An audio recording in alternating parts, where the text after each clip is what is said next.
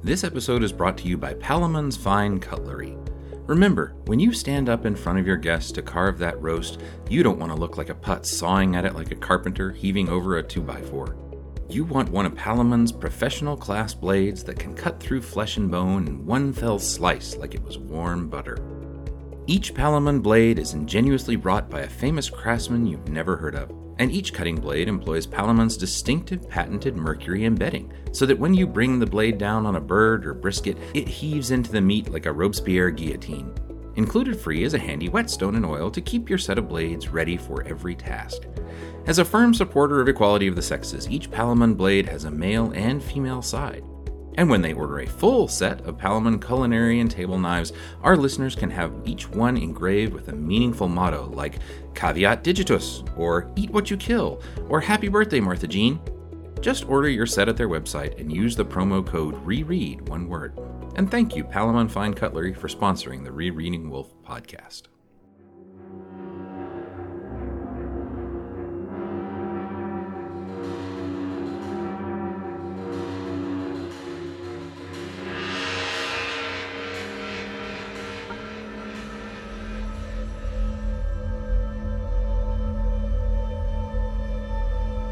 Warning The following discussion is deliberately riddled with spoilers and unhinged speculation on this nearly 40 year old book, Gene Wolfe's The Book of the New Sun.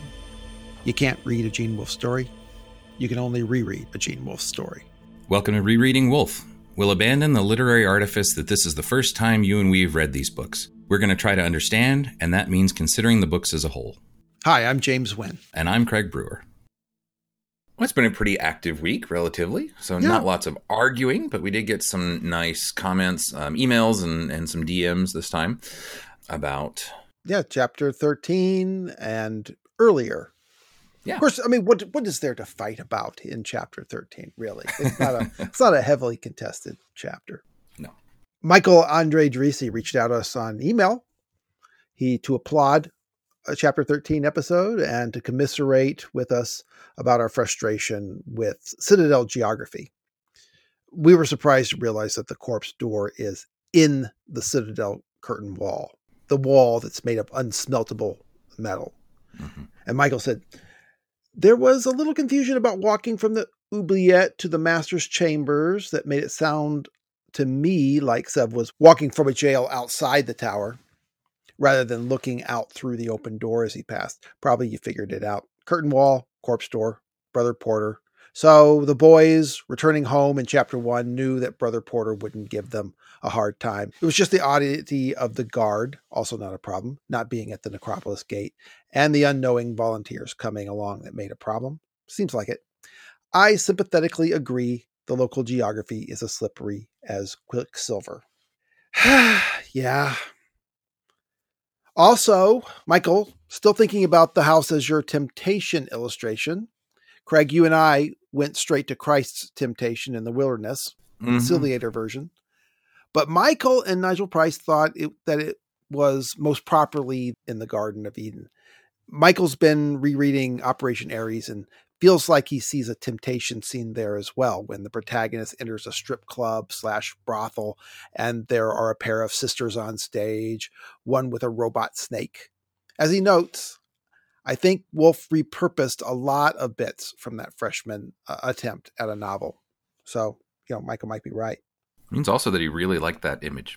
Yeah, that's that's one he, not necessarily one I would have wanted to get back in, but he really had fun with it. That was a crazy image, yeah. Mm-hmm. Definitely. Obi Wan Spicoli, great handle, reached mm-hmm. out to us on Reddit. He said some nice things. Love the podcast. Look forward to hearing more. And we'll always take that. Yeah. And proceeds with a kind of correction and kind of clarification. You know, we were discussing the craziness at Piteous Gate at the end of Shadow of the Torturer and how it was the Uhlans that attacked the travelers leaving Nessus which has its own level of insanity. Uh, people would go through those gates in such numbers when you're such an easy pickings. And I mean, it's not really a big mystery because Wolfe himself answered the question in an interview.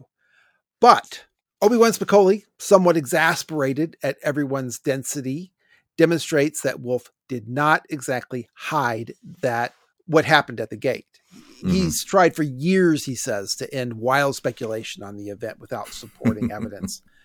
The first tip, of course, is Palaemon's warning to Severian about those Uhlans in chapter 13, that the roads are closed.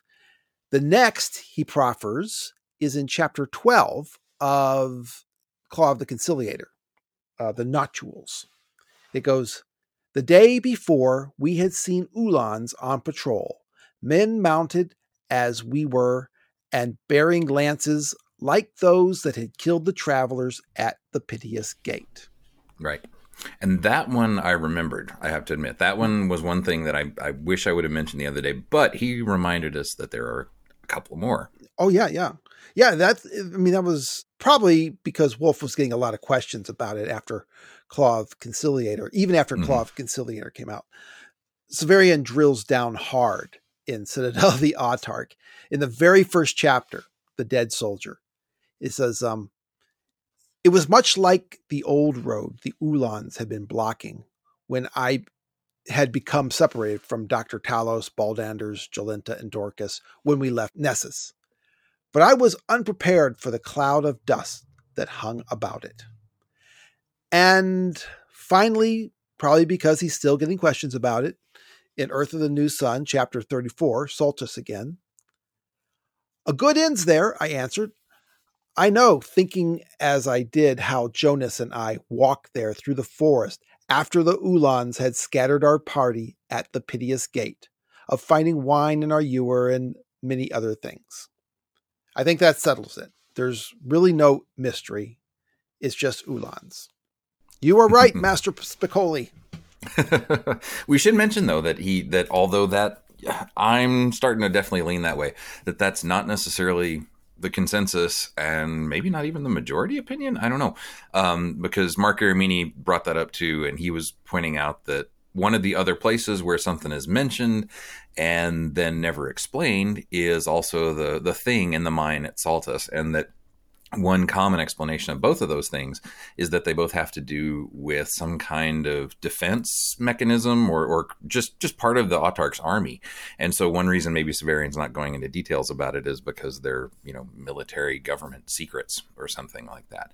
Um, hmm. And I think there's a place where he suggests that too, where Severian says something like that later on. Um, and and maybe is it, it I think it's in the conversation he and Jonas have near the beginning of Claw, where even even he mentioned something like that. But nonetheless, Marc was just saying that, you know, because something's there or, or because they are talking about defenses and then something happens to scatter them, that could be possible.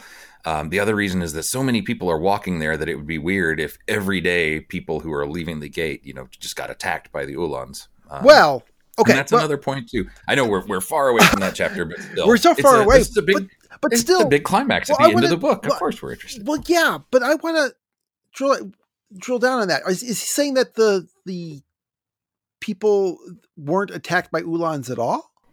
No, I think that he's saying that they were and that something else was going on too. And to me, then the question is, well, what? Okay, well, so here's think about this this is the one gate that leads north, right? The one big gate that leads out of the city. So if people are going to leave Nessus, they either leave by the river or they leave on this this road. Right. Um, and tons of people are going like it's a crowd mm-hmm. so it's not like a few people are trying to sneak through the gate it's like a huge group of normal people that would make me think okay it's okay for people normally to leave on this road if they're all going to go out i mean if the uhlans were just going to sit there and attack everybody who came through eventually nobody would you know make the suicide march like this right because um, they're not all as clueless as Severian mm-hmm. at this point um, so to me something else it seems like had to have caused this chaos but i don't know that there's necessarily any clue what they were going for like were they attacking Severian? Probably not. But what are other options? Were they going after Baldanders? Like, did he get noticed? And there's some reason that the autarch or some of those creatures in there are trying to mm. get Baldanders. Maybe I don't know. I kind of doubt it. Um, one thing Marc mentioned is that we do know that there have been Undine seen in the river. So was it possible that there was some connection with an Undine, or did they see Baldanders and think it was a giant? Um, but the one point that uh, he brought up that I think is right is that it does happen right in the context of Jonas telling the story about the old woman who has the beans and that she's going to just throw them in the ocean, which is some kind of, I think, pretty obviously weird story to talk about the origin of Abaia and Erebus and, mm-hmm. and these creatures. Um, so, with that sort of I don't know, foreshadowing. I don't know if that's the right term for it at that point. That would make sense, or a kind of hint that maybe something with the Undines is going on, or maybe they've thought that something about some group of people in here has some connection. But I don't know. I mean, even if it is just that the Uhlans are guarding the road, what spawned them to attack at that moment? Exactly. Right. Yeah, and I don't know. I don't have an answer. Well, we might if we if we could ever figure out those beans, we might yeah. be able to answer that as well. Yeah, we got a little time till we get there, though. Yeah, uh, but um, Obi Wan Spicoli actually has his own question. Mm-hmm. He in that quote he says, "What I find is interesting is the line in Citadel of the Autarch passage where he mentions true roads. What is that?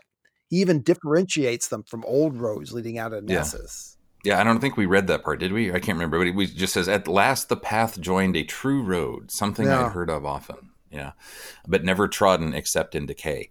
And so my my immediate reaction was a true road would be like an actual paved highway. That's um, exactly um, that, my thought. Is that it yeah. was? Oh, this is this is what's left of a of a highway, right? Right, and that the roads that they're talking about actually traveling on are you know dirt clearing paths, you know through through whatever. So basically, he's talking about like Fallout, right? Yes. Where, you know, in Fallout world, you have destroyed highways, and then right. you also have paths that everybody uses. Um, but since they're so broken, they're they're actually you can't actually walk on them. Well, yeah, that's exactly what I thought, but mm-hmm. I can't rectify the cloud of dust that hangs about it. That's kind of hmm. odd. Yeah. Yeah.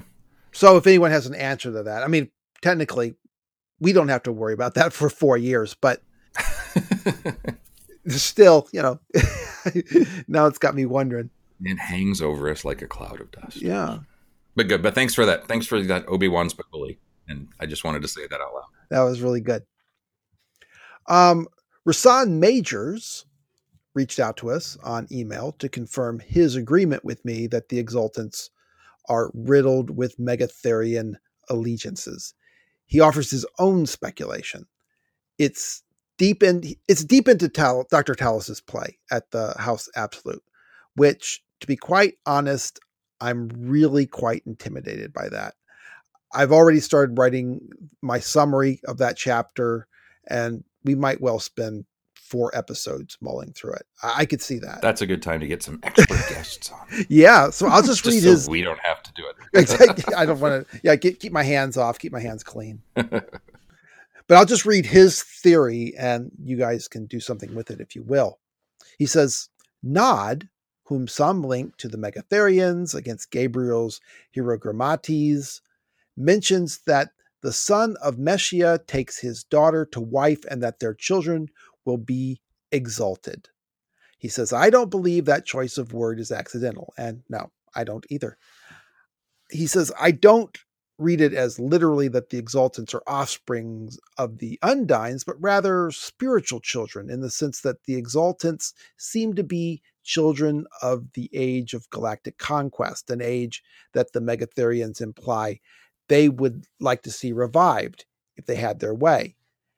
That being said, this reference could speak to a more direct relationship between the quote other people and the emergence of the exultant families. Well, too many weeds for me to go into and not get lost. But really, thanks for this, Rasan. I'll keep it in mind when we get there, I swear. He also wants to counter Michael Andre Derisi's uh, excellently argued theory about Jonas's story, since we were just talking about that, the one about the woman and the seeds from beyond the world. Rasan says I believe that the reference to Cadroe of the 17 Stones is a direct reference to Cadroe's allegiance to the 17 seeds from beyond the world. I confess that I believe the seeds in Jonah's story are a direct reference to the constantly growing Megatherians. Yeah, I like it. Yeah, I mean that's 17. I mean you've got the group of 17. That's the the big thing. I mean even though I think we mentioned, but 17 is definitely a number that Wolfe often uses, not just in the solar series, but in uh, or the solar cycle, but in a lot of the things as sort of an unlucky number. Yeah. Um, but it's definitely, you know, once you know that the Ascians have that group of 17, and then they're these, yeah, everything else, it seems like the number that definitely ties all the ties all the bad guys together in one way or another. But then it's easy for me to like a theory when I don't even have to commit to one until 2021.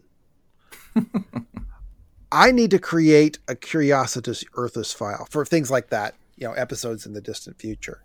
We have one. It's called urth.net. That's true. But then I won't be, I have to go through and say, wait, wait, I had a theory about that. oh, and if you uh, stop by the Facebook page or look at the profile on our profile on Twitter, you'll see the really cool new logo design uh, for the for the name uh, rereading wolfe uh, that Mike Benowitz created for us.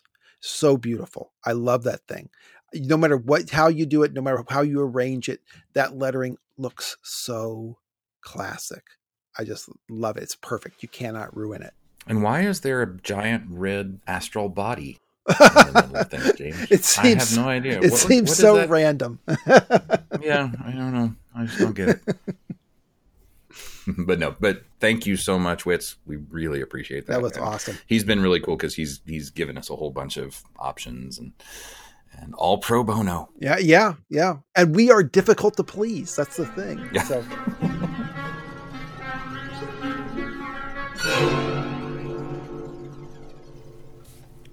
So, since this is such a special chapter that we get Terminus Est, we thought we would have a, uh, another guest with us this time.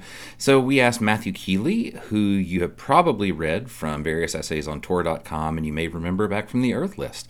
Very active participant back there. But so, thanks for joining us, Matthew, and maybe we could start by having you say a little bit about what you've written. Little, I guess a little bit of background. I mean, I, I worked in the publishing industry for, for a while, but I've for the past oh wow, like three or four years, I've done occasional writing for Tor usually uh, and on a little bit of everything. So I've written about Gene Wolfe a few times. I've written about R.A. Lafferty. I've written about some obscure books that I think should be rediscovered or looked at again, or that kind of cross, you know, sort of genre slash literary divide. Obviously, I think that's a pretty artificial barrier. I've written about some movies, like I wrote about Stalker and about some Czech animation and then I also review current books. So I, you know, reviewed um, Nina Allan's new book, reviewed Michael Swanwick, people like John Crowley, and they also do some reviewing for the LA Review of Books. So just publish my second piece with them.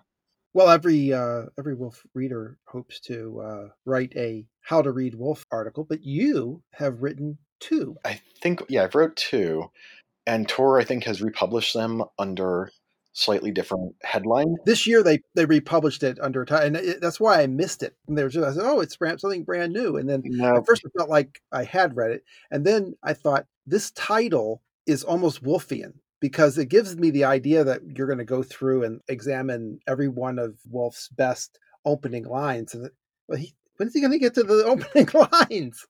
Right. So so basically I, I that piece I just thought it'd be kind of interesting. People always talk about Wolfe as being this, you know, kind of endlessly subtle writer of you know unreliable narrators, and you know you're you're drawing points between you know like the fourth book in a series, or you know like the way in Long Sun there's that literally one letter I that changes the entire you know arc of the series and your understanding of it. And I thought it would just be kind of fun to like look at his openings because I was I'd always remembered uh, the opening of the Shadow of the Torturer and uh, a number a number of his other books. I thought you know it would be kind of fun to just look at the very very very beginning and, and kind of give it, give a little sense. I mean, not every book of his necessarily had a sentence that you know I could I could get really into, but mm-hmm.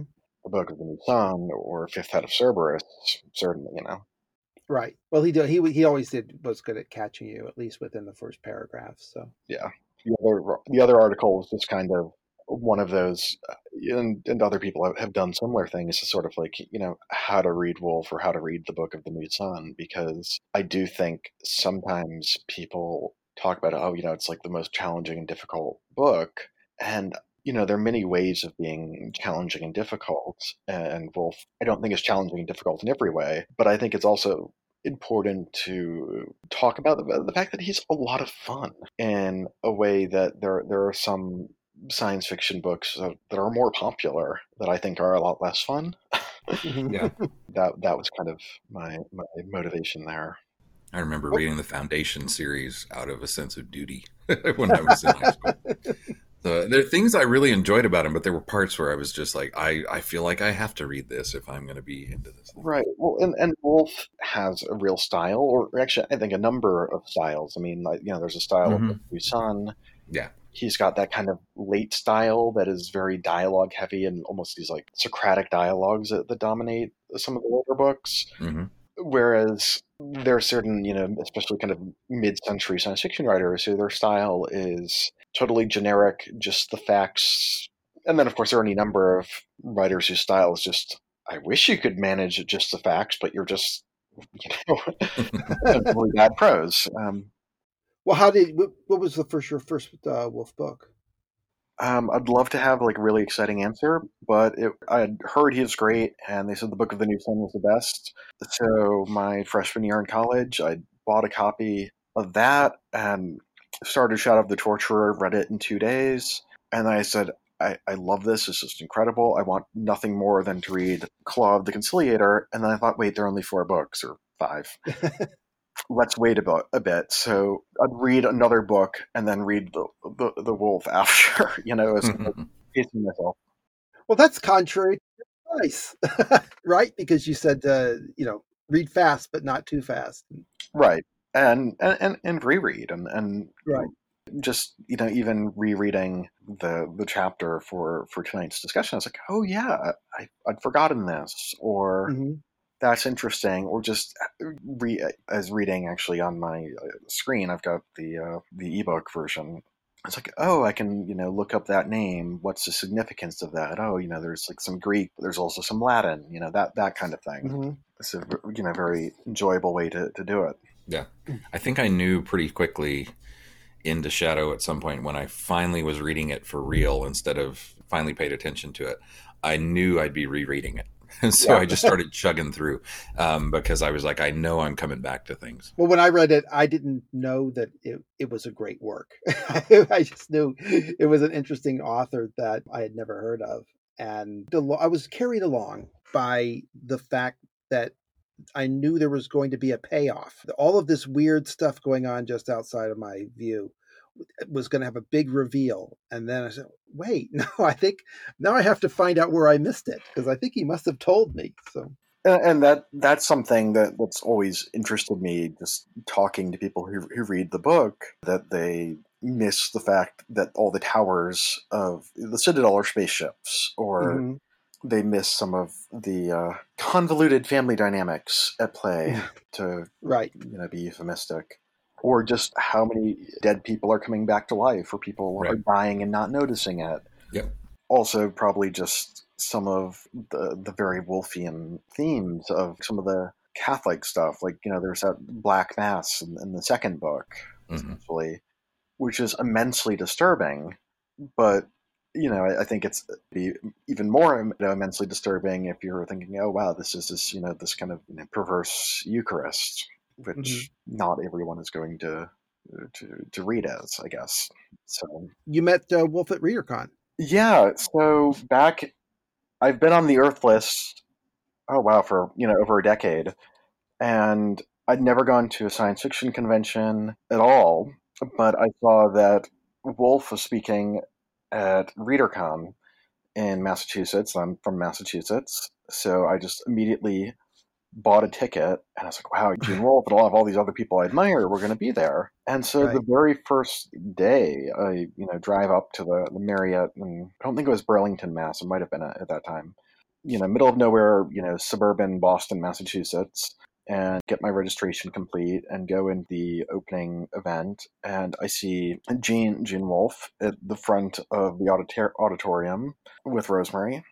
Mm-hmm. And mm-hmm. just shortly after, I just kind of go up and I'm like, oh man, this is I'm super introverted, and oh no, no, no! I, I, I've been there. I, I remember the first time I met him. I was so, so starstruck, and I regret every minute of it. So, and so you know, I just go up and say, you know, I'm, I'm a huge fan of your work and really admire you, and so you know, you know that that kind of thing and he was very gracious. And kind of throughout that, that weekend of the convention you know whenever we passed in the hallway he'd kind of wave or you know say hi. And i the last day when i was leaving i think he was going to, to lunch or something and i'm walking to the car and he's driving by in a car and you know waves at me just like a very you know and you, you get this you hear all these stories of him just being such gracious and kind yes. person, to, mentor to, to so many people. And just in that very limited experience, that's certain, certainly what I found. Yes.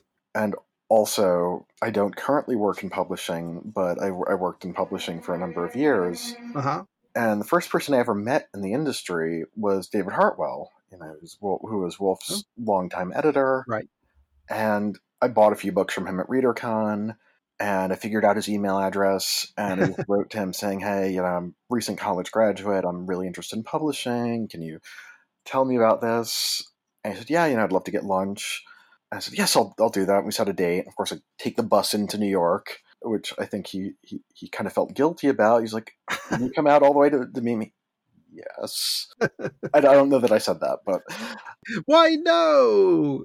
so you know, it's like I'm going to the Flatiron Building because um, Tor was still you know right. until earlier this year in the Flatiron Building and kind of like staring around and, and, and being impressed. And go go out to lunch with him, and he's just telling me all these incredible stories. Where you know we're both eating. You know, he's talking about Philip K. Dick, who he edited, and Robert Heinlein, who was his favorite writer when he was 12, who he edited, and all this stuff but towards the middle of the meal, you know, he just kind of like puts his fork down and, and stares at stares at me, and you know, he's got that the, the glasses and, and one of his mm-hmm. ties, you know, which are you know kind of very garish. He says, you know, well, what do you think about Gene Wolfe? And this was clearly a very very important question to, and as a well, you know, he's my favorite writer, and talked about the Book of the New Sun and the Wizard Knight, and I mean, I think by that time I'd probably read almost everything that had published up to that date. So you know, I was able to to be cogent, yeah. But you know, it's just like this very very clear moment that I, like I do not want to think what it would have happened if I said, "Oh yeah, I, I don't rate Wolfe or or he wrote that that old Sun book, right?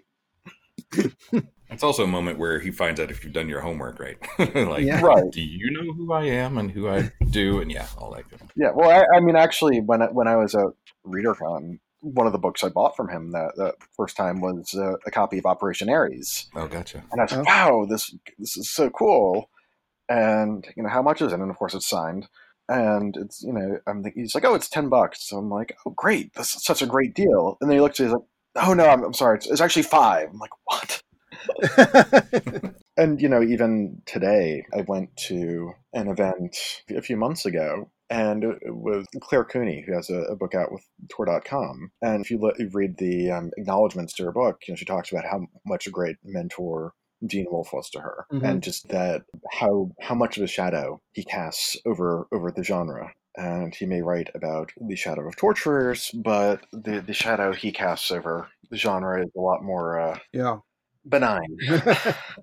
well, you know, I've heard him talk about advice to writers, and you'd think that he must be very tough on them. But honestly, I've never seen him uh, tough on anybody as far you know, aspiring writer. He's always a very encouraging mentor, as far as I can tell. Well, maybe you know, maybe once he gets down to the brass knuckles, he gets really tough.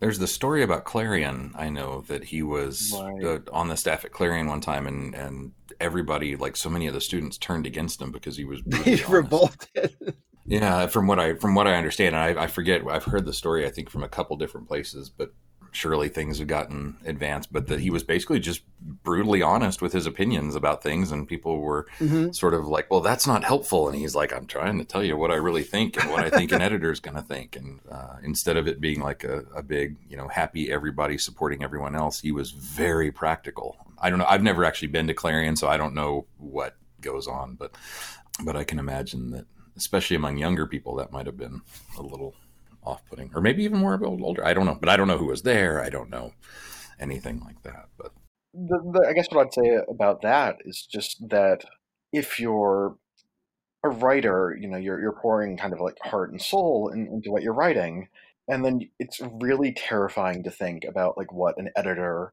does, how they react. In my previous job in publishing, there were times when I, I would be reading something and I'd just be like, okay, I got 10 pages into this novel and I know I'm not going to be recommending it. Huh, yeah. And I'm not going to be finishing it. And that's something that I'd, I'd be reluctant to tell writers just because with the, the sheer amount of stuff that comes in. mm-hmm. Right. So, frankly, having that kind of honesty early on in the process is, is better because you know I'm sure there are books that, that would have been great if only someone had edited them before the agent Mm-hmm. um, had submitted them to, to Right. publishers. So Well, he, he I remember him talking about his own original beginnings and that he had a very candid editor who who cluttered his pages with red ink and he seemed to feel like that was really very important to him. But so I don't know. I, it's hard to say how it came off, but it's hard for me to imagine him being cruel. Well, good. Well, why don't we go ahead, guys, and get into the chapter itself?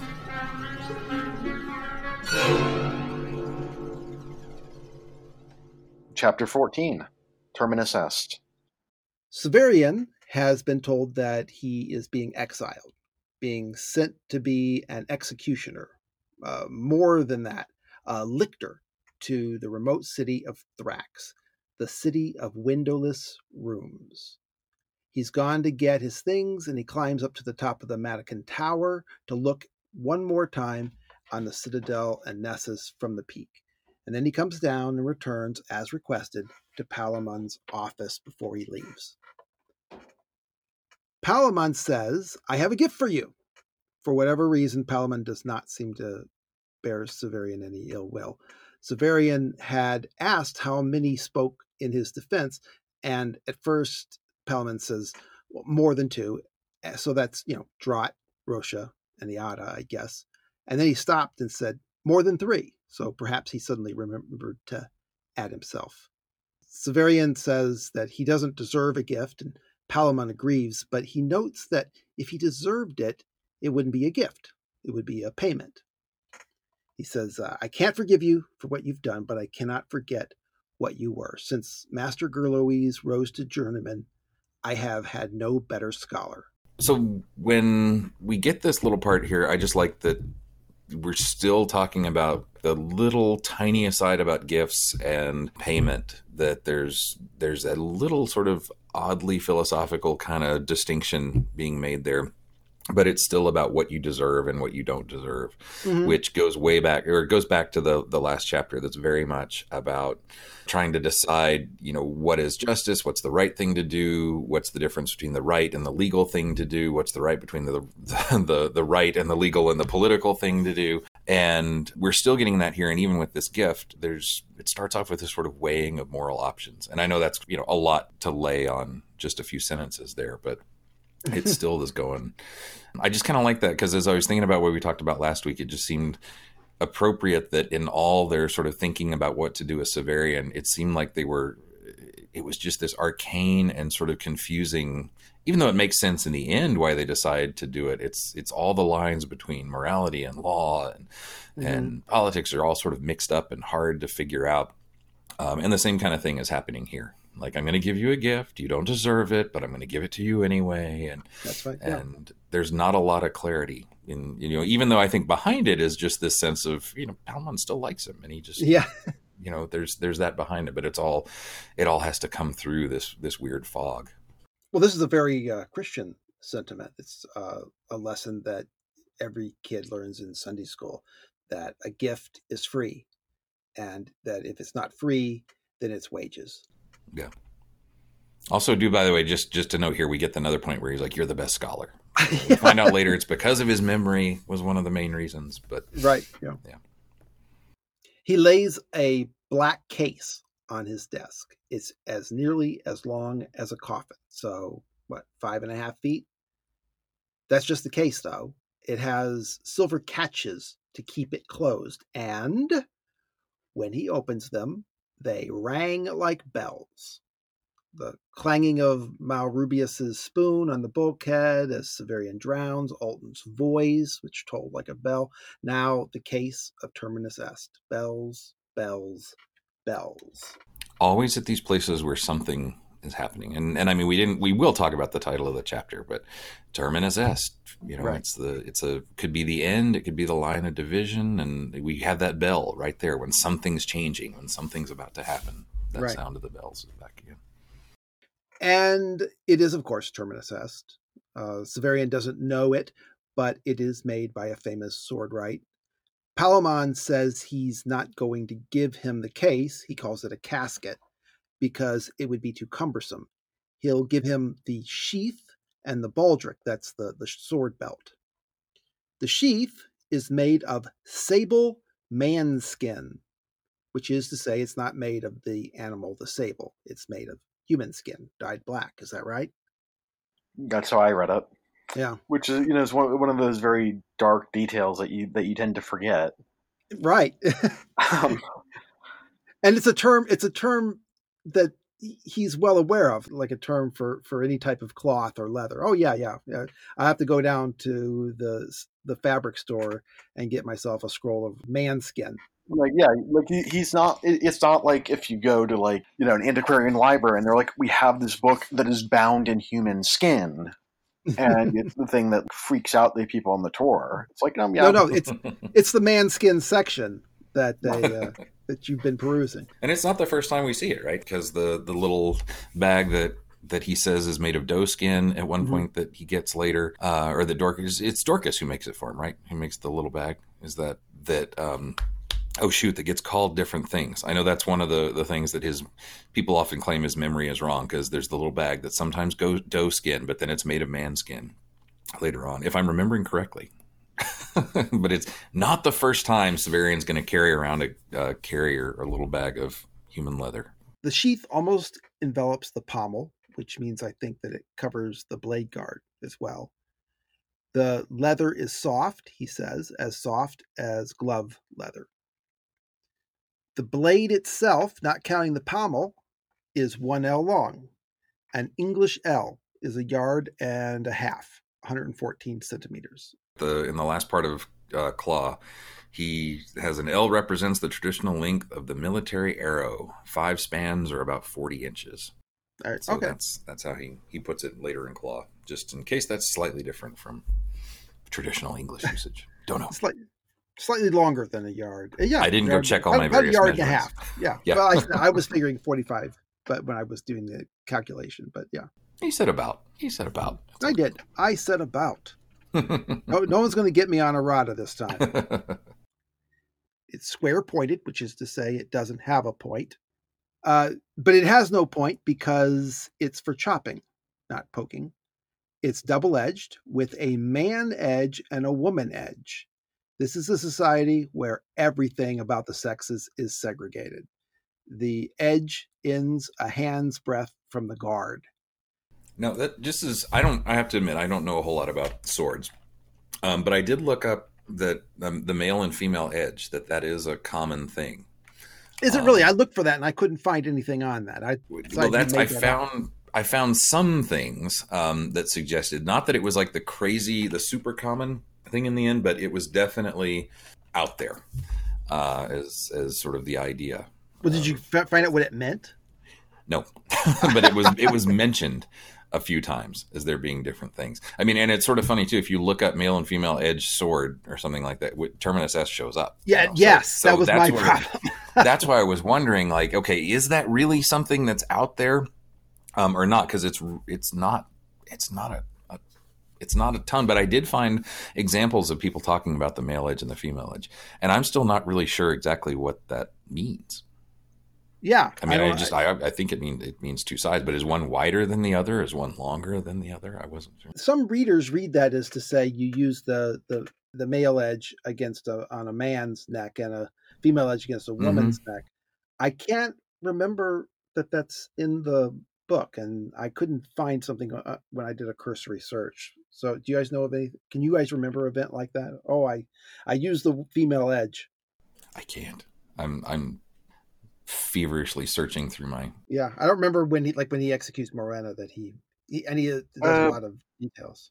At, at the end of hold on, chapter seven of Claw, Agia is asking t- to die, and obviously he doesn't kill her. I sought good footing, and my fingers found the woman's head at one end of the guard, the head that marked the female edge. And a little later again, strike. But by that time I had climbed out of the veil. Okay, so he does. So he is going to use the female edge for that. And does that suggest that each part of the pommel has like there's a male a male head on one side and a female head on the other? That's what I assume. Yeah, I mean, it, Oh, wow. the woman's head at one end of the guard.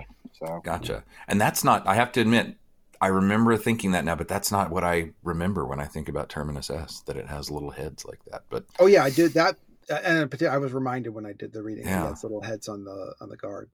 I'm totally. Which then the- Did any of the pictures re- reproduce that? I don't think so. I don't know. I have to look.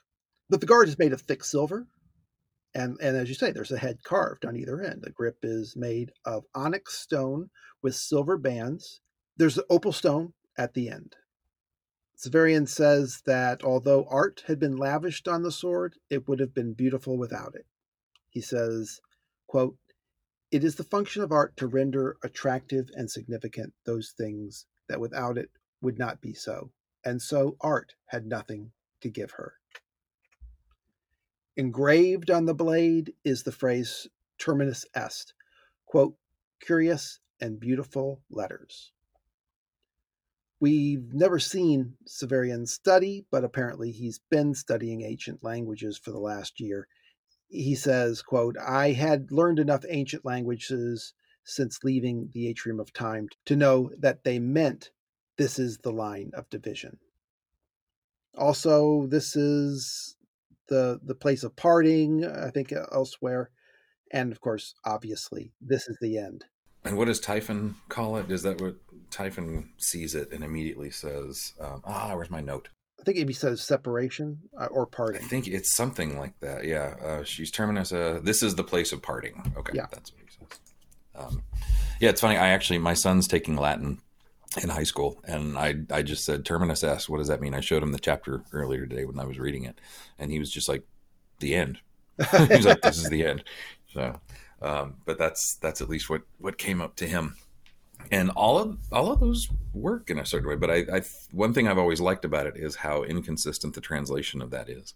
Right. Well, he's Wolfe is very interested in the multiple meanings of words, and he'll often uh, translate something in a slightly different way every time. I mean, I, I was just thinking as I was reading this chapter about lines of division. I mean, obviously, this is a line of division between Severian's previous life and his new Mhm. life, but also just how in Wolfe the, the lines of division are often very unclear between is this science fiction, is this fantasy, or later on, and I mean, also in this book, but especially later on, like whose head are we in, anyways? Because Mhm. he's got a few people moving around in there, and yeah. Like you, you really can't distinguish necessarily bet- between them, or it, it's difficult. So it it makes sense for it for it to be kind of ambiguous. You know, you Yeah. want it to be the sword that just cleanly slices everything in two, but in fact, you you find that you can't. That there Yeah. there are these, you know, the blade sticks or or, or whatever. hmm Severian's life itself at this point is very much like that of Urth. Urth could continue on going exactly as it is and and just be the Urth that the uh, Megatherians have fated for it, constantly getting colder and colder until it finally dies out. Or it can face a rebirth. It can it can face an upturning of everything and a new life. And that's what Severian. Severian could have stayed at the Matachin Tower, been a torturer among many torturers, and continuing with the guild as you know, untold number of, of torturers have done in the past. Or he could show mercy and upturn everything and be forced into a new life that he can't even imagine. even within this chapter, I mean, he imagines that he is going to spend the night under a tree on the outskirts of the city. hmm And then he actually discovers, oh, actually, you know, actually, I cannot uh, get to the outskirts of the city. I can get out of the poorer parts and I can get to this bridge. But this city, Only by walking all night. right, is, is unfathom. You know, he cannot fathom the size of, Right. of the city, and he so even even his young visions of a kind of adventure and travel pale before the reality. I've actually got a little bit of a story that you might recall from the Urth list, but if you were on the Urth list, I believe I posted this here, but I'm from Worcester, Massachusetts, and for many years we had this great museum, the Higgins Armory Museum, now closed, but all of its collections are now at the Worcester Art Museum. And one of the things that they had was the Sword of Justice from Germany around 1700 to 1735. I've, I've got the, the pulled up on my computer. And it's this ornamental executioner sword that was probably not actually used in execution, but it, it very much reminded me of Terminus Est. I mean, it doesn't have the, the fancy mer- Mercury stuff going on in it, but it's got that same, the square, it, it doesn't have a point. It kind of like ends almost like a platter. And it doesn't have the man and woman's head, but it's got all these engravings. It's got a figure of incised figure of justice on the blade, which she's got the scales and the blindfold and all all of that. This is you know literally on the blade, about halfway up, and the blade is inscribed in German, but they provide a translation. When the poor sinner is deprived of life, then he will be placed under my hand. When I raise the sword, may God give the poor sinner eternal life. So 44 and a half inches long, blade itself 35 inches, and it weighs four pounds and 10 ounces. If you ever wanted to know, I guess, you know, if you, if you wanted to know like pounds and ounces and not L's and Stones. yeah, so so uh, the grip, however, is covered in fish skin, not man skin. No, it's a shame. Yeah. Apparently you have these blades being made from the last quarter of the 17th century into the first quarter of the 18th century. Oh, So that's really That's great. I've there's a, when you mentioned that I pulled up a little there's a YouTube video of someone showing it, which I, I'm pretty sure that's the the one that you're talking about. I can't tell if it's exactly that, but yeah, it's amazing to look at that. So and it's exactly like you described. so I just remember seeing that and being like, "Oh wow, this is this is a, a less science fictional, fantastic version of, of the sword that I, I know very well from, from reading Gene Wolfe." Though Yeah. Perhaps not as well as I thought because I'd forgotten stuff like the man and the and the woman head and the man skin. I don't have a perfect memory, unlike some people. well, we're not so sure about Severian, so just Right. for the record. I did go to of all a Renaissance fair in uh, Texas. It's called Scarborough Fair. It's one by Dallas. But one year, this is I was in my twenties and we had gone back. But someone had intentionally made a type of Terminus Est, like it was. You know how they have all the, the blacksmith people who will remake you know swords from mm-hmm. various books, and this guy had made a Terminus Est, and Oh. he he had the he said he had the right length, the sword or the pommel and the decorations. He said he d- totally did his own way. But he actually he didn't have anything obviously to, to move like like the the metal on the inside or the liquid metal. But he did have it flattened off. He said he tried to figure out if there's some way he could have made like a clear tube of mercury go down the middle at least to kind of make it look like something was kind of rushing back and forth but he couldn't figure out a good way to do it so Yeah. um, but it was still pretty cool to see the thing right there and it was it was it was huge i couldn't imagine carrying that around on my back for however long So It wasn't just four pounds Right. then. Yeah. what year did you go to Scarborough Fair? that would have been after i had left but i came back and was visiting friends it would have been like late 90s early 2000s something like that Oh, okay. yeah All right. I think the last time I've been is like 91 or something like that. So, that was the one i always went to when i was a kid scarborough fair was was my renaissance fair so yeah, they, are, they pick the hottest, Oh, yeah. whatever the hottest was year is going to be. oh it was always miserable and just terribly hot but yeah but i still went every year So when Severian raises the sword, it's as though I wrestled a serpent. He learns that the blade is hollowed and contains hydrargyrum, that is, mercury. Mercury is actually heavier than iron. The idea is that it makes the blade light to raise, but when you bring it down, the mercury flows to the tip and brings it down heavy when you chop. This is a blade for execution. Supposedly, this will make the blade easier to hold upright for long periods. I suspect this engineering would not be actually as straightforward and practical as described here, but it is a cool idea. I think swords in you know fantasy and science fiction, you have to give them leeway for being very cool. yeah, you have to have the coolness factor. What's the point? And uh, compared to like, you know, like Michael Moorcock with Stormbringer, it's like okay, you know, this is a, a sword with some interesting engineering. It, it's not like you know a, a demon that eats souls. Right. You know, it, it, you know, it's it's it's you know, it's it's it's a triumph of engineering, not Freudian. Uh... no, absolutely. That's that's one thing I expected. I remember when I first read it, I was like, "Oh, okay, it's an executioner's sword." So I expected it honestly to be like Stormbringer. I was like, "Okay, is it going to suck in souls or something?" Before right. I knew what it was. Yeah, I actually kind of like that it's that it's it's this mat it's it's not it stands in the place of a magic sword but it's not magic yeah but it turns out that severian sucks in souls instead well and, and, then and then you know you know it, it shatters and and that's a mm-hmm. really shocking moment because that, that's not supposed to happen you know right. it's it's it's his very cool sword that he's frankly a little bit obsessive about keeping it clean and keeping it in a sheath and keeping it in the whetstone and it, it, it really kind of stings when it breaks.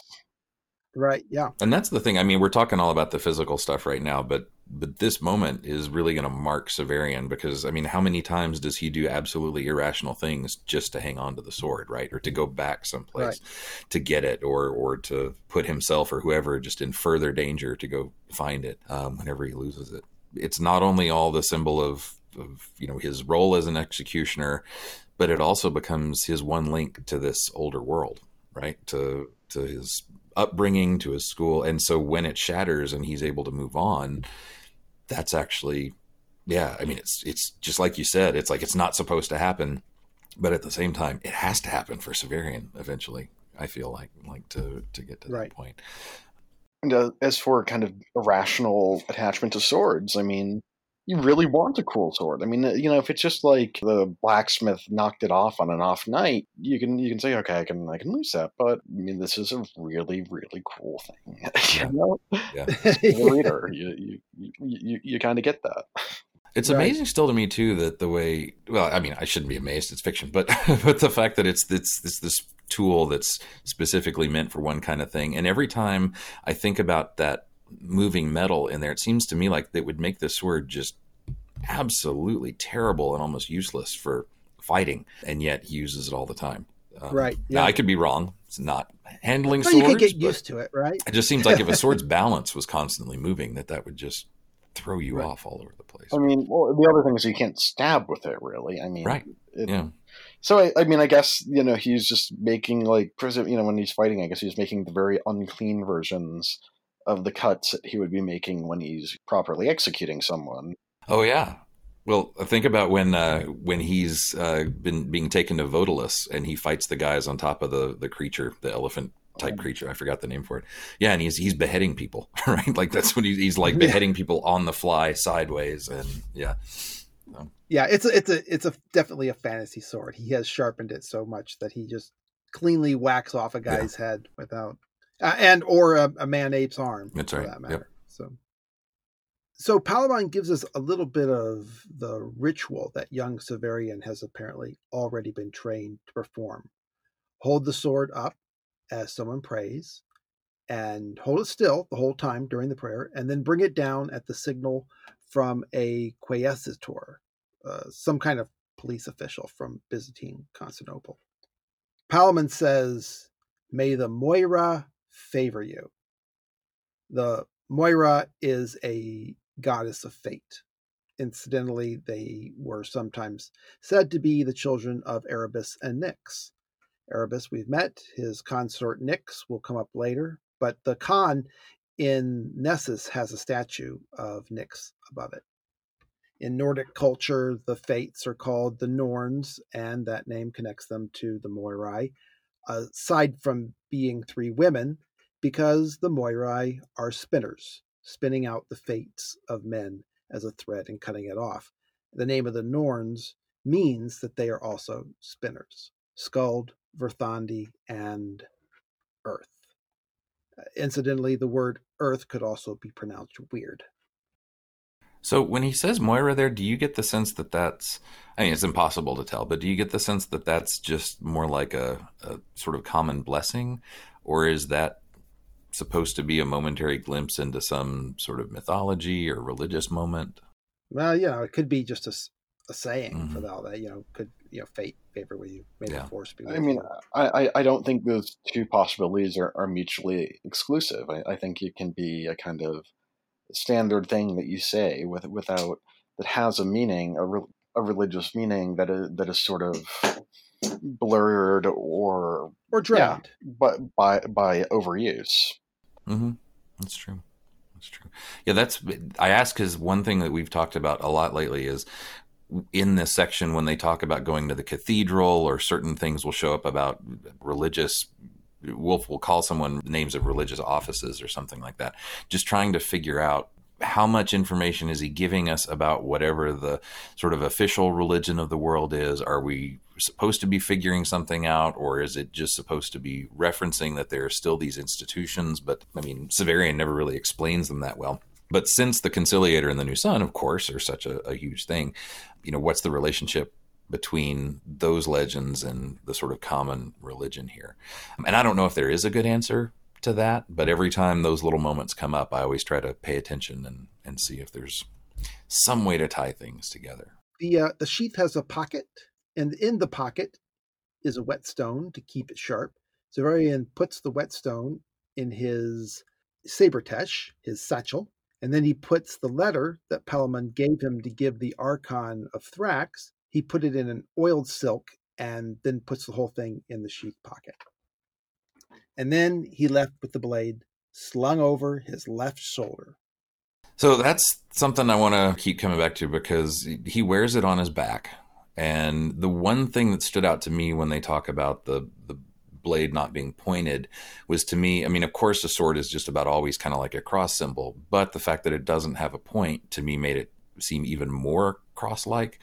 And then mm-hmm. the fact that the first time he has it, he slings it over his shoulder. And most of the time, you know, he has that. But what that means is that you've always got this guy with a cross on his back, right? Throughout yeah. the throughout the whole book. Now, how intentionally symbolic that's supposed to be, I don't know, because how else is he going to carry the sword?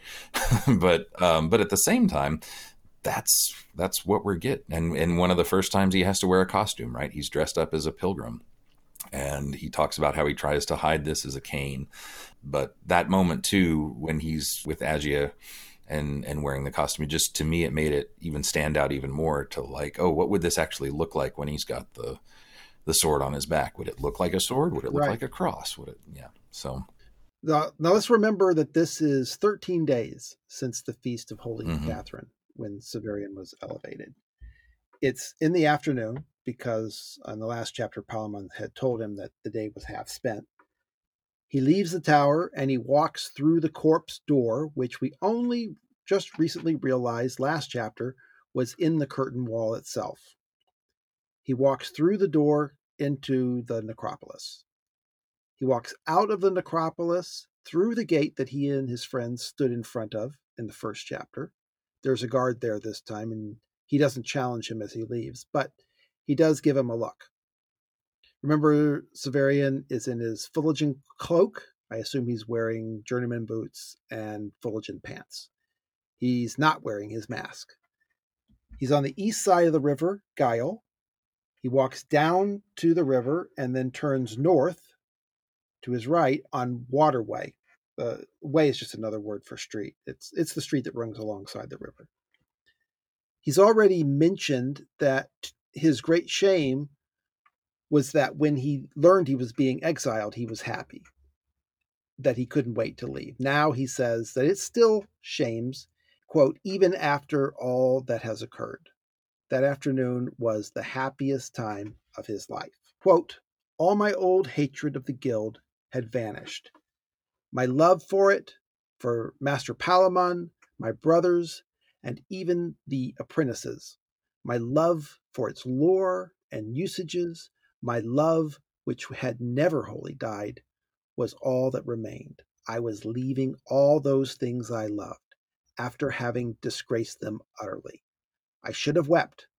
I did not. Something in me soared, and when the wind whipped my cloak out behind me like wings, I felt I might have flown.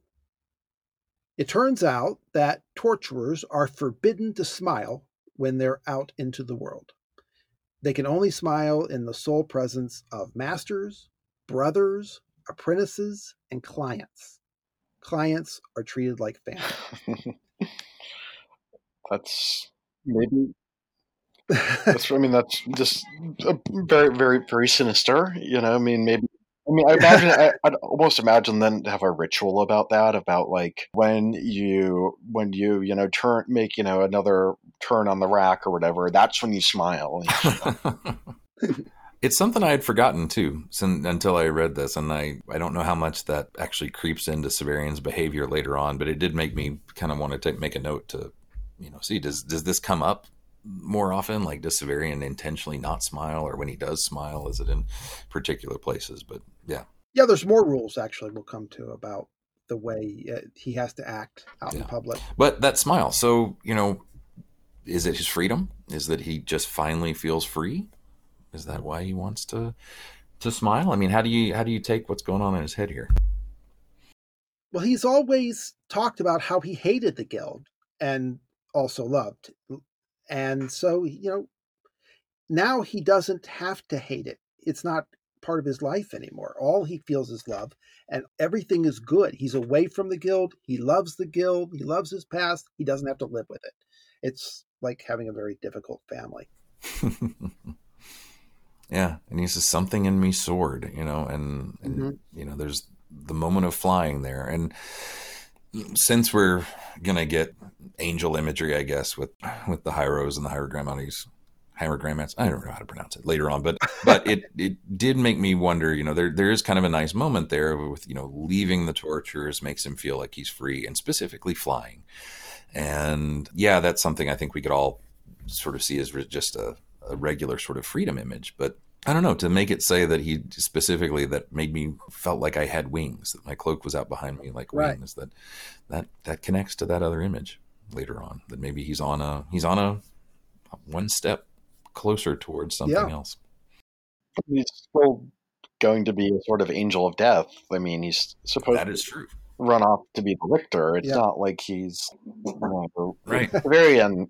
You know, you're a bad torturer. Go to med school or something. You know, it's like no, you, you can you can you can go be the provincial executioner, which perhaps is a little less horrible and intense than you know the the literal mothership of, of the guild, but you know, still not great. right. Well, when he gets to Thrax, he's going to fi- find out it's not so different from the guild, actually. So. And then that moment where he says, "I thought there were many more days like this to come," um, and I think does he mean days of freedom? And then it was he got sucked back into as the autarch that more things came onto him, or is there more? Is that more more about you know, yeah, pretty soon he was going to be back to working like someone in the guild. I just wasn't sure. Yeah, he's not going to be free right. anymore, right? He's going to be he's going to be back to the grind. He's going to everything's going to get complicated when yeah. he's not doing that job yeah. that is that he believes in, that that he's been trained in, that you have to in some sense loathe. Yeah. Yeah, he uh he, uh, he because he can't smile in front of people and yet he can't stop smiling he pulls his cloak around his face so people won't be able to see him. Like you said, he, he fears he'll probably die before he gets to Thrax and that he'll never return to the Citadel. He also figures that every day will be as happy as this one. And he says, all wrong. he doesn't really understand how big Nessus is. He thinks he'll be out of this, out of it before dark and be able to camp out in the country, but he hasn't even gotten out of the slum of Nessus by sunset. Remember that the Citadel is in the oldest portion of the city that is still populated. He says it would be suicide to ask to stay with any of the people there or sleep on the streets. So he just keeps walking. But now less than 20 miles from home, no one even recognizes him as a torturer by his clothes. But we're going to find out that that is not actually the effect that he's having. Right. But for him, he assumes that they only see him as only a somberly clad traveler who shouldered a dark pateressa. And there you go. A pateressa is a staff with a cross at the top of it. In the Eastern Orthodox Church, this is a staff that bishops carry. I think that is probably the simplest mm-hmm. explanation. There's a lot of different uh, yeah. definitions. But for people who think the torturers are supposed to be the descendants of the Catholic Church, the reference could be important. So do you think he's right about that? Like, is it, you know, somberly clad traveler who shouldered a thing? So he thinks that people don't think it's a sword? Or, or is he well, he's wrong? causing, he doesn't think he was noticing when he's on the bridge and he's causing a big disturbance. So, no, obviously he's having some kind of effect on people because these people are closer to the citadel than even there. So he says that sometimes sailing on the river, he saw a gilded thalamagos, an ancient Egyptian term for a house barge, lamps on the bow and stern, lamps to show off their gildings. They also sailed to the in the center of the river to prevent being attacked from shore. Yeah. So first, one point about the going through the center of the the lane is that that's one of the first times I think that he suggests that just traveling on the river could be dangerous. Well, yeah, you could, can't even sleep in the streets. It's got to be dangerous to have a big yeah. fancy boat sailing along. Yeah, I guess so. But they had multiple oarsmen rowing them along, and they would sing. Severian records their song. Row, brothers, row. And then they'd pull the oars. The current is against us. And then they reset the oars. Row, brothers, row, pull. Yet God is for us. Row, brothers, row, the wind is against us. Row, brothers, rowed, yet God is for us. And this is the first use of the word God in this book. It's the only one in Shadow of the Torturer. But yeah, so the song um, or, or the chant, you know, it's about the current is against us, but God is for us. So there's, you know, circumstances push you one way, but then there's, I don't know, predestination, something divine pushing you the other way. But you know, rowing. Is, right, you're also rowing. Yeah, yeah. So you're still working. Yeah, but it's not completely all there. Yeah, predestination. But it is also, you know, a little bit of a good point of what Severian's going to be like, the kind of forces that are going to be pushing him in a bunch of different directions here. And like you said, he will still be rowing, but there's going to be tons of other forces working all around him. So. Mm-hmm. Well, and also, you know, Wolfe loved Kipling and this is very much a kind of Kipling s verse that he would put in the middle of a story just for flavor. Also, I mean, we're talking about the the, the word God. Uh, you know, these are these are people. You know, they, they row. They're you know they're they're kind of, for lack of a better term, working class. They're not talking about the Increate all, all day. Mm-hmm. They're they're, they're using you know a very colloquial language and with Earth that we always get Severian's point of view, and he's you know this apparently the great scholar with the eidetic memory. You know he he his diction and you know is always going to be a little more elevated, but here because he's you know quoting people verbatim and a song, you know we're getting a little bit more of the little less stylized version, the, the how the person on the street talks, not the, the torturer and the guild or the nobleman under the sword. Mm-hmm. Right. Yeah, I think that's that's very true. The the one thing, and this is this is more of a question, not a not a disagreement, but the one thing that gets me about that is that when he does meet Agia later on, she seems like super versed in all kinds of stories about the conciliator. I mean, she doesn't always want to say a whole lot about it, but she knows various myths. You know, he tries to question her about the yeah. conciliator and things like that. Oh boy, do I have curiositas Urthus. Oh, that, so. but um, but and I think you're absolutely right. Like this is what I always felt like that was showing a little bit too. But then I always get confused between, and I think this is back to why I was worried or wondering about the setup of the what this world's religion was was because I was never sure exactly what was was odd theology, what was sort of orthodox. Was there were those distinctions made? Um, and the vibe I get a lot of times is that there really maybe isn't something totally orthodox that it may just be as so old and as complicated as you know anything else where where you just have a big mix of lost and and misunderstood traditions that are kind of interacting with each other it could be such an old song they're using a very very old archaic word. And that could be true. That could be part of it too. It's hard hard to know. I kind of like that idea. Um, but but yeah no i think you're that point too though about that you're right about severian does come from a, a very I, I, don't necessarily say prestigious but a very narrow background and a, and a very sort of you know he's had a certain kind of education that lets him talk about things where and from his perspective since everything is from there there may be whole common ways of living and thinking and acting and talking that in this world that we just don't see directly so uh, Severian walks all night. It must be close to dawn, so he's not doesn't actually see the sun rising, but it's obviously very early in the morning. And Severian comes to a bridge. It's not clear whether the waterway ended on the eastern side and he has to cross the bridge to the western side, or if he just chose to. The waterway was completely unlit. He walks up the stairs to the bridge. The bridge is well lit, torches on staves every 10 yards or so. Every 100 yards, there's a bartizan, uh, a turret for watchmen and weaponry. There's a guard's room for each, and it is also well lit. The bridge is actually crowded with people and carriages. Some people have link boys, someone to carry a torch in front of them apparently he's finally left the southern slums of Nessus. There are vendors here selling things on the bridge. There are externs, that is, people from other places who speak unknown languages. There are beggars showing their sores. They also, quote, feign to play flageolets and ophicleides. Uh, flageolet is like a recorder An anaphaclidy. I, am not pronouncing that right, but an, anaphaclidy, uh, as we've said, is a type of brass instrument. They pinch their children to make them cry. Everyone has something to sell, and that is what beggars have.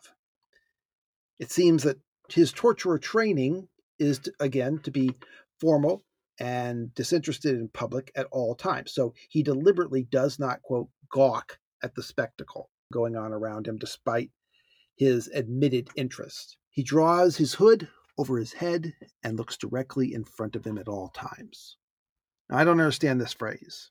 I passed among the crowd as indifferent to it, but for a short time at least, I felt my fatigue melt away. My strides were, I think, the longer and swifter because I wanted to remain where I was. That seems contradictory.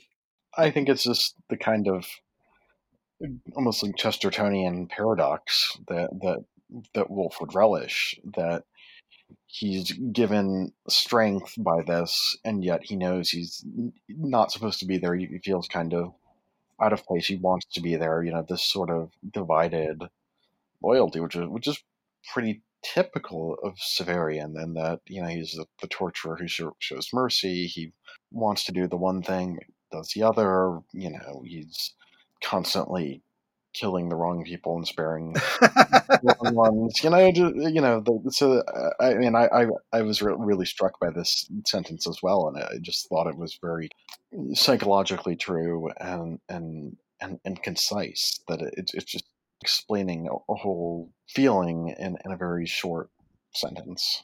Yeah, and as soon as you said Chestertonian, I was like, it clicked. I was like, oh yeah, it's more like an, it's more aphoristic. It's like more like an aphorism than it is sort of a description of exact, but it still it works so well. Yeah, I think that's great. The security on this bridge are not roundsmen. That is essentially beat cops.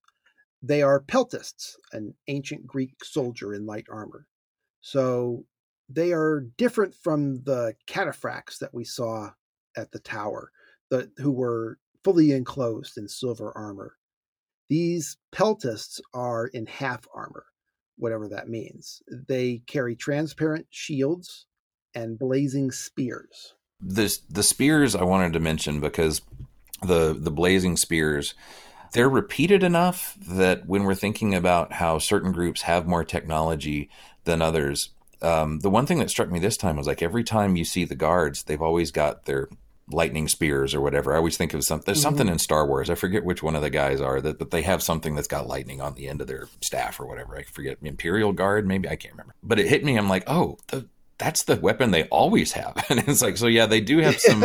you know, there is higher technology for the wealthy or for the army or something like that, but there's not a ton of variety. That it's always these guys always have these spears. I don't know if that's a big deal or not, but it just Oh, I think me. it's yeah. I think it's it's obviously uh, along with the transparent shields. It's obviously supposed to invoke a type of science mm-hmm. fictionary idea. Maybe perhaps they have instead of lightsabers, they have little light uh, spearheads yeah. at the ends of these mm-hmm. things. Severian's almost crossed the bridge when two peltas stop him for impersonating a kind of officer. Apparently, being an unknown Carnifex is remarkably rare here, rare enough that it hardly seems credible that he would not be an imposter. And they even say it's straight up it's a crime to wear those clothes. Like mm-hmm. that's so they know the clothes, but they don't believe he could possibly be someone yeah. in that. Which implies all kinds of things about what the legends of this are, but also if it's not just legends, I mean, if it's a crime to wear that, then there's got to be some seriousness about like you cannot pretend to be that thing because there are official people who, who yeah, who are carnifexes. Well, apparently they are the clothes, not necessarily of a of a journeyman of the order, but of a carnifex. The carnifex, yeah, that's right. So I would, I, I would somehow, I just think carnifex is got to be fairly common. So perhaps every carnifex that would be nearby is already registered. You know, yeah. just like you know, you don't work at the at the carnifex office. So uh, Severian says that this is his habit the uniform of his guild. He's not a mere carnifex, but a journeyman of the Order of Seekers of Truth and Penitence. And now they're really dubious. So they bring him to, in to talk to their lochage. A, a lochage is a company officer. A, a locus is a company in ancient Greek military. The bartizan is entered up a little stair. It has a narrow doorway, one room with a table and a few chairs. The lochage is wearing a cuirass, that is, a breastplate and backplate that are fastened together. He sits at a high desk, like a cop at the police station in old movies. He's writing with a quill. Note the mix of science fantasy and high fantasy tropes. The two peltists have come along. The guy who first spoke to Severian says, This is the man, and Lochage says that that's obvious. The peltist tells him that Severian claims to be of the Guild of Torturers. The Lochage doesn't look up, but says, I had never thought to encounter such a thing outside the pages of some book, but I dare say he speaks no more than the truth. This tells you how little people really move around in Nessus. Severian is no more than 50 miles from the citadel. The Lochage wipes his quill, puts sand on his document to keep the ink from pooling into the parchment. He finally looks up and he tells Severian that he himself ordered the peltists to detain him because his clothes were causing a disturbance. The guards reported him as soon as he walked on the bridge. I notice that Severian doesn't mention his appearance causing a disturbance because, you know, he wasn't aware of it. He, he doesn't have any prior knowledge of what the city is normally going to look like. I mean, yeah. He's like, "Oh wow, this is very, this is very exciting and vibrant." And he doesn't realize it's that exciting and vibrant because everyone is freaking out about this uh, random carnifex coming through. Right. Well, for all he knows, they're always like that. And are, are, no, are a normal sight. And he's going out of his way not to look people in the eye. And it just occurs to me that perhaps the reason for that type of training is because a member of the guild is always going to cause a disturbance whenever he goes out in public. And you're not supposed to acknowledge that. The Lochage says if you are of the Guild of Torturers, which is, to be honest, I had supposed been reformed out of existence long ago.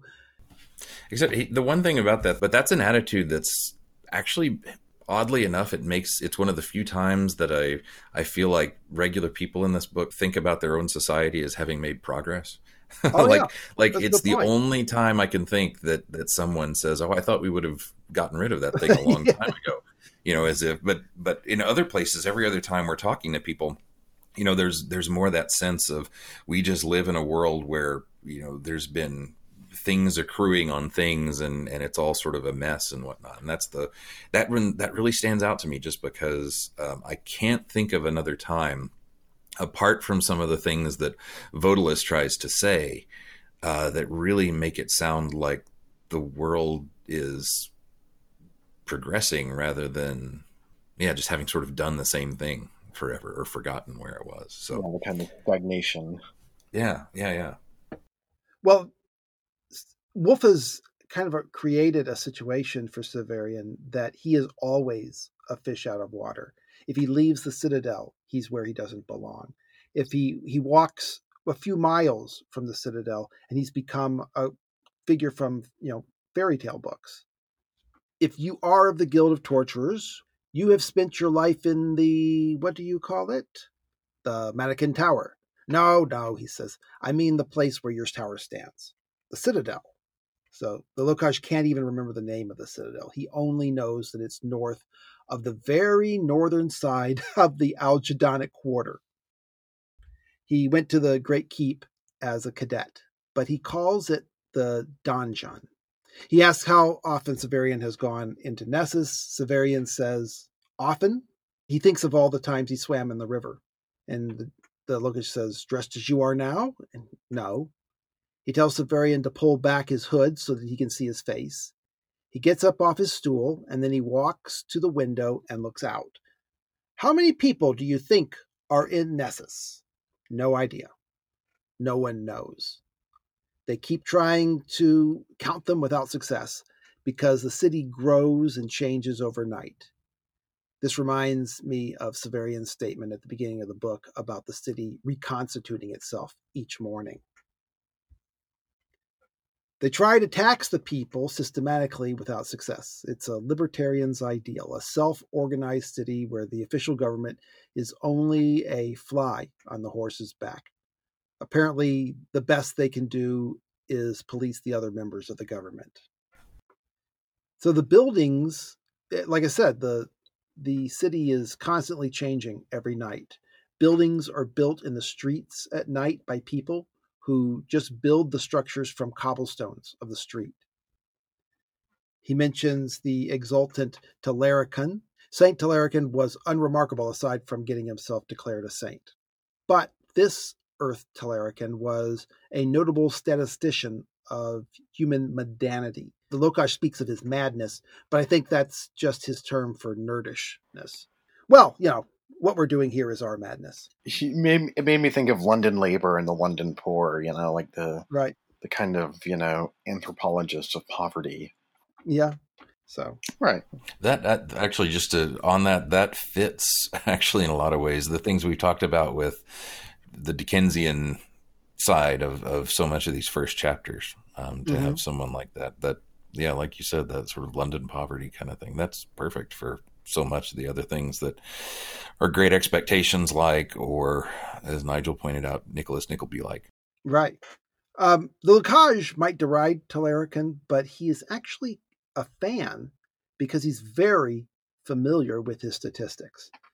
Telericon claimed that the people who live on garbage of others were 288,000, that there were 10,000 begging acrobats, evenly divided between men and women, and that the city increases its population essentially every couple seconds.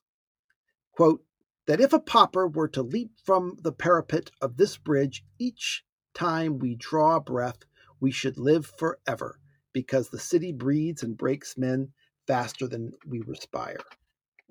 He concludes that, quote, among such a throng, there is no alternative to peace. Disturbances cannot be tolerated, because disturbances cannot be extinguished. Do you follow me? So now we finally got back to Severian. But that that idea about the population of the city seems very I, I don't know. And I don't know if I'm looking for the right kind of consistency here, but there are other parts where, you know, as they talk about how the city moves and it leaves whole parts behind it, like they talked about where the the omophagists, right, the people who mm-hmm. who were afraid to light fires, and how there's sort of this blight of Nessus that gets trailed behind it. It makes it like I've often wondered is this makes it seem like the population is just expanding, whereas other parts seem like it's thinning out quite a bit. Well, it could still be expanding north faster than it's dying out south. I suppose so. Yeah, it's just it's it, trying to get that idea, like like Matt, you mentioned about how stagnant the society is. But there, this little part when he talks about that feels slightly less stagnant. Like maybe it's it's crazy growth, but at least it's it's still growth. And again, it's one little moment that goes against, to me at least, goes against the grain of so much else that that we're described gets described to us in the first part of the the book. So I don't I don't know. I'm just not exactly sure how to how to take well, it.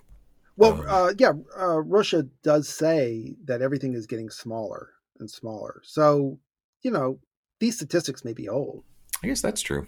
That goes back to the weird the weird forms of learning here, where maybe he read his one book and it could have been from thousands of years ago. Yeah. yeah, right. It's his favorite book, but it was yeah very old. So he says that disturbance cannot be tolerated because disturbances can't be extinguished.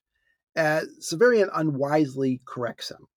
Actually, there is the alternative of order. But yes, until that's achieved, I understand. the the Lochage says, you know, whatever. The point is that he needs to wear street clothes. Severian can't go back to the Citadel, he says. Then get out of sight tonight and buy something tomorrow. Do you have money? A little. Then buy them, or steal them, or take clothes off your next executed victim. He's not going to have guards accompany him to an inn. There's been some kind of trouble on the river, and they're telling each other too many ghost stories out there already. There's a fog on the river. It will only make things worse. Uh, do, do we get any explicit hint about what's going on on the river? Obviously, it could be Juturna, a giant mermaid, you know, following Severian as he walks along the river. That's what I was wondering because she said that they followed him, right? Um, like she says later that we we followed you and we started following Baldanders when we lost lost you, and she found back. So I assume, looking back, that yeah, that's what it is. That there's it, there's an Undine, if it's her or if it's another Undine that's that's following him. And he's supposed to buy street clothes, but he never does. Yeah, he just he ends up going to the inn and, and pushing his way in. So, but yeah, I was thinking. I'm trying to think back to then the part where they're talking about rowing on the river, and they never really mention anything about Juturna. I don't think, but that's that's what I assume he's referring to. Um, is that you know that's something? Of course, we're not going to even find out that she was following him until Claw Right, exactly. a long time ago. But um, I assume that's what he means. Severian explains to Lochage that he's been appointed to Thrax.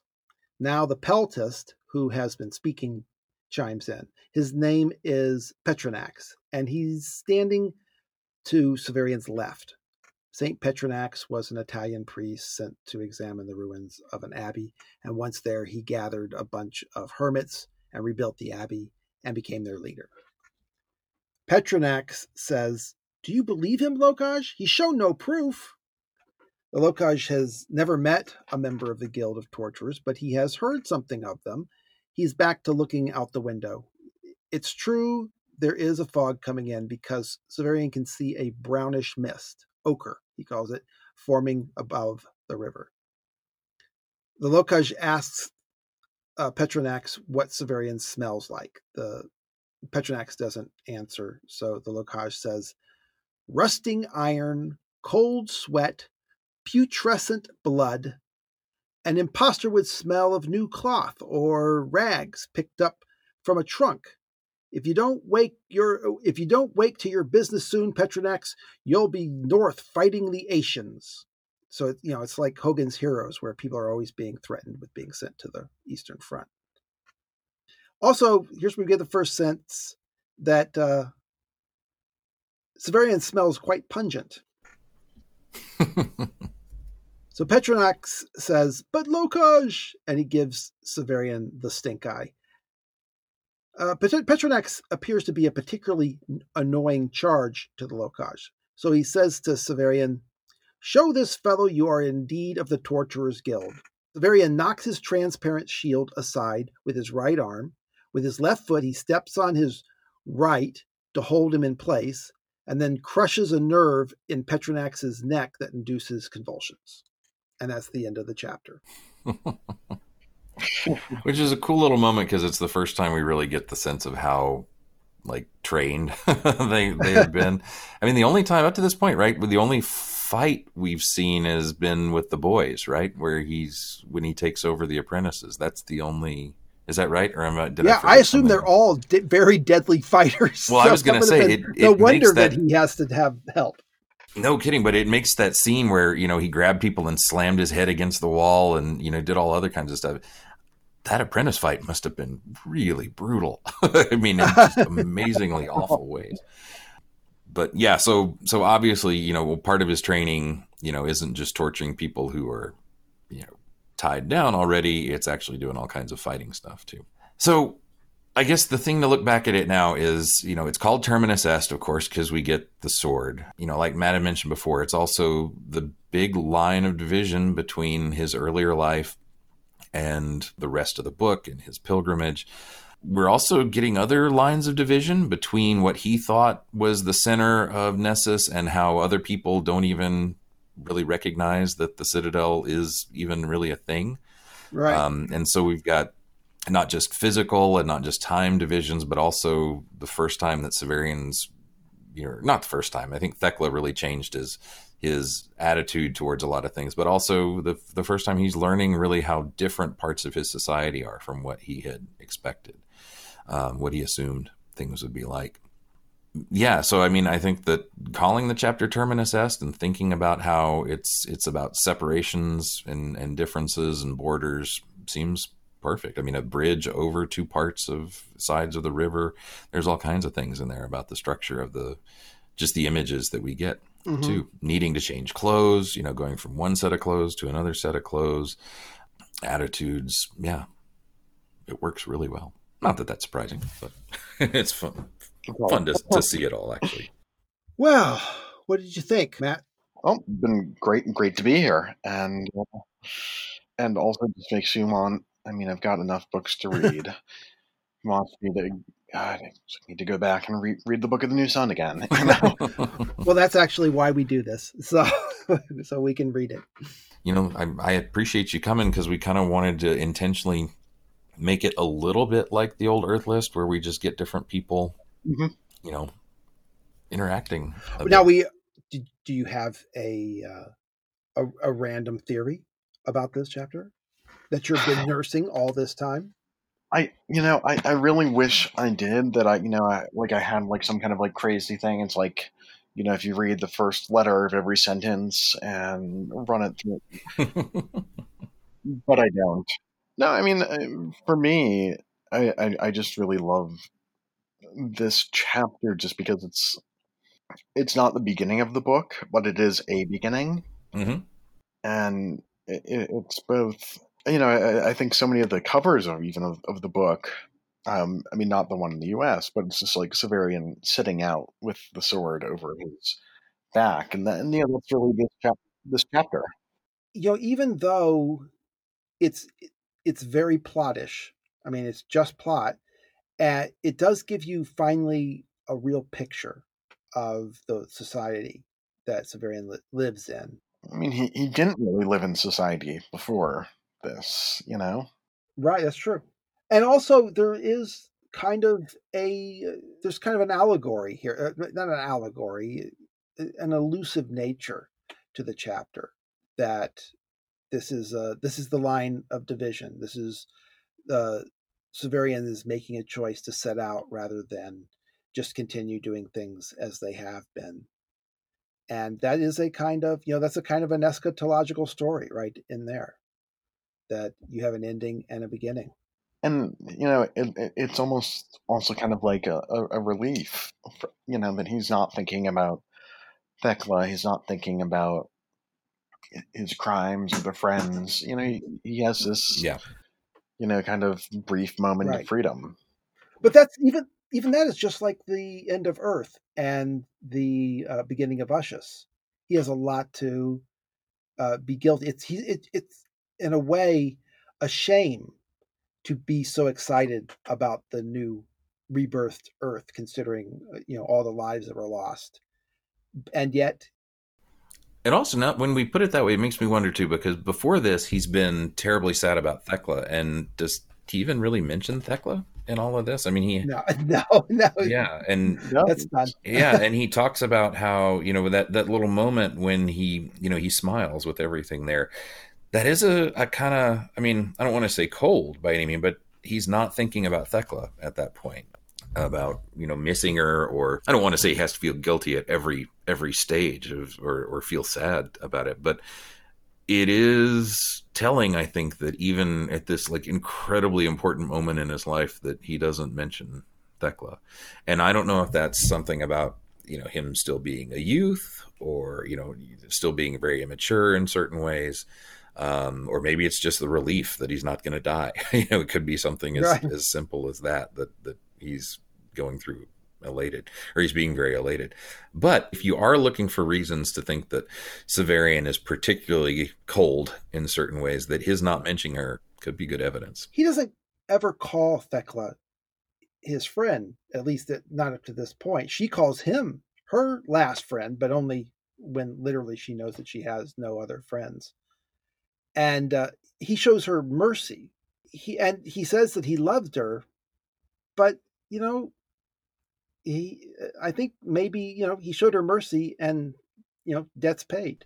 Maybe so, but he loved her enough to basically throw away his possibly Entire his life. life. Yeah. So yeah, no, that, that was just the one one other thing that stood out to me that I definitely wanted to mention was that yeah, there's really no thinking about Thecla. Um, in everything that we get. Now he's definitely going to come back later. Like it's not like she's gone right. from his mind now, but but just in yeah, this he, moment, he will he will bring it up again. Oh yeah, so. oh yeah but just in this moment, she's she's absent. So he's got he'll get out his little black book and start listing all the girls that he knows. well, and, we do categorizing them. We do meet Agia here pretty soon, and the first thing he talks about is basically, and she was hot. Yeah. Well, you know, he does. She wasn't hot. Well, I mean, she, alluring. That's what alluring. She, yeah. So, yeah. I mean, yeah. it says, I don't really know why I was attracted right. to her. okay. Well, that was great, Matthew what are you up to nowadays? You got anything to pitch? No, I, I, I mean, I'm, conti- I'm continuing to write, and hopefully, I'll be writing some more about Wolfe soon. But I, will definitely be be sure to let you know if I do. Oh yeah, and uh, look, look, looking forward to hearing this episode and the subsequent ones. So, thank you for having me. Absolutely. So, if uh, you have any comments or complaints or corrections, you can, of course, always reach us on the Rereading Wolfe uh, Facebook group, where a lot of people are quite active. Also, you can reach us on the Rereading Wolfe uh, Reddit page. You can always, of course, check out our uh, Instagram page.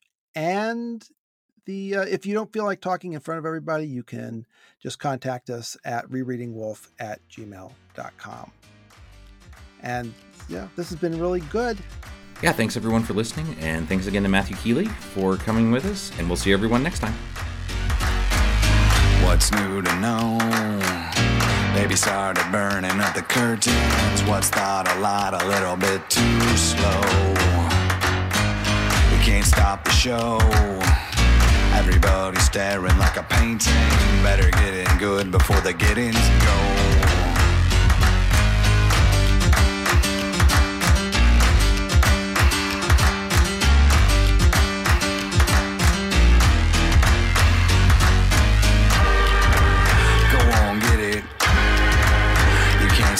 Love. Go on, get it. You can't help yourself. Go on, get it. You can't stand it long. It's too strong. Thick black line that separates right from wrong. Thick black line that separates right from wrong. Thick black line that separates right from wrong. Thick black line that separates right from wrong. What's got you low? Baby, coming home a little late now. Maybe get to bed before you get on.